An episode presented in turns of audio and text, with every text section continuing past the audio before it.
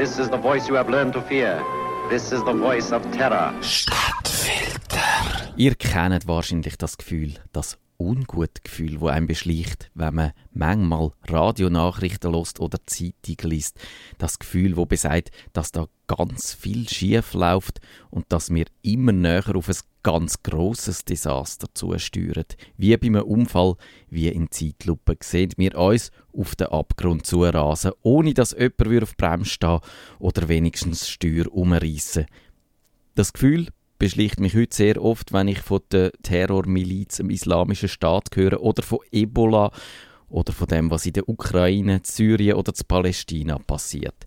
Wenn ihr so alt seid wie ich, dann kennt ihr das Gefühl von früher, wenn am Morgen in den Nachrichten gesagt worden ist, dass zu Moskau in der Sowjetunion hinter den Kremlmauern wieder sich so Sachen ereignet, wo man nicht weiß, wo die anführen, wie am 10. November 1982, wo der Leonid Brezhnev urplötzlich am Herzstillstand gestorben ist. Da hat die Welt den Atem angehalten und gehofft, dass nicht eine komplett irre Führung von der Sowjetunion übernimmt. Das Gleiche nach drei Jahren Juri Andropov im März 1985 das Zeitliche hatten gesegnet. Der Nachfolger, der Konstantin Tschernenko, der hat es nur 13 Monate gemacht. Das sind alles alte, kranke Männer gsi. Man hat bei der UdSSR auch von einer Gerontokratie geredet. Aber trotzdem, man muss kein Verschwörungstheoretiker sein, um sich da so seine Gedanken zu machen. Dann ist im März 1985 der Michael Gorbatschow der Generalsekretär von der KPDSU geworden und hat von Glasnost und Perestroika angefangen zu reden. In Berlin ist die Mauer gefallen, die UdSSR ist implodiert und die Welt hat aufgeatmet. Aber das ist vielleicht ein bisschen voreilig. Die Kapitalisten, die halten sich seitdem für die grossen Gewinner und sie führen sich seitdem auch so auf. Wir haben heute einen Turbokapitalismus, wo jegliche Hemmungen über Bord gerührt hat und man muss nicht der Schanziegler sein, um das blöd zu finden. Die Ausbeutung vom Arbeitnehmer, die ist heute absolut salonfähig, siehe Amazon, siehe Salando, siehe wo auch immer.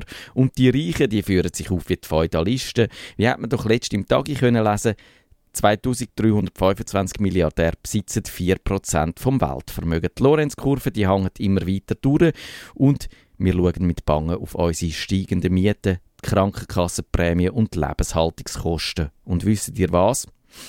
Das alles gehört zu der kommunistischen Langzeitstrategie. Der Turbokapitalismus, das ist die Phase 3, um genau zu sein. Weil ist es nicht ein bisschen absurd, wie schnell der Ostblock verbröckelt ist? Kein Staat ist je wegen wirtschaftlicher Probleme bedroht gewesen, sagen die, wo die, die Theorie vertreten.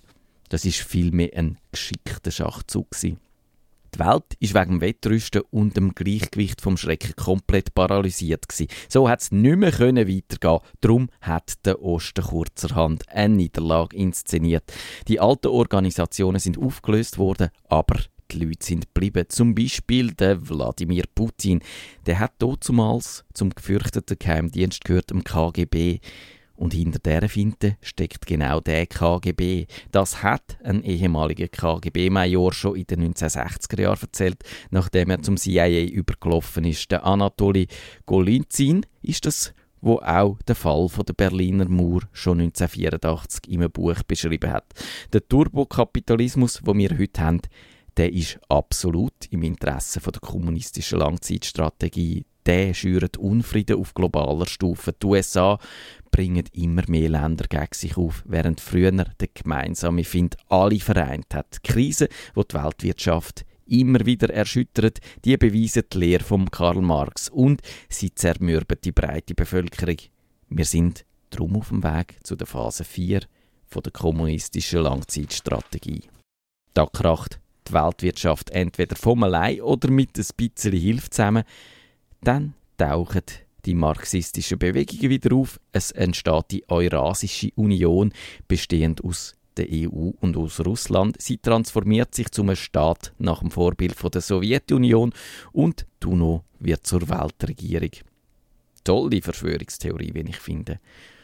Und es wäre viel einfacher, die als Mumpitz abzutun, wenn der Putin sich nicht so würde aufführen, als ob er genau nach dem Drehbuch würde handeln.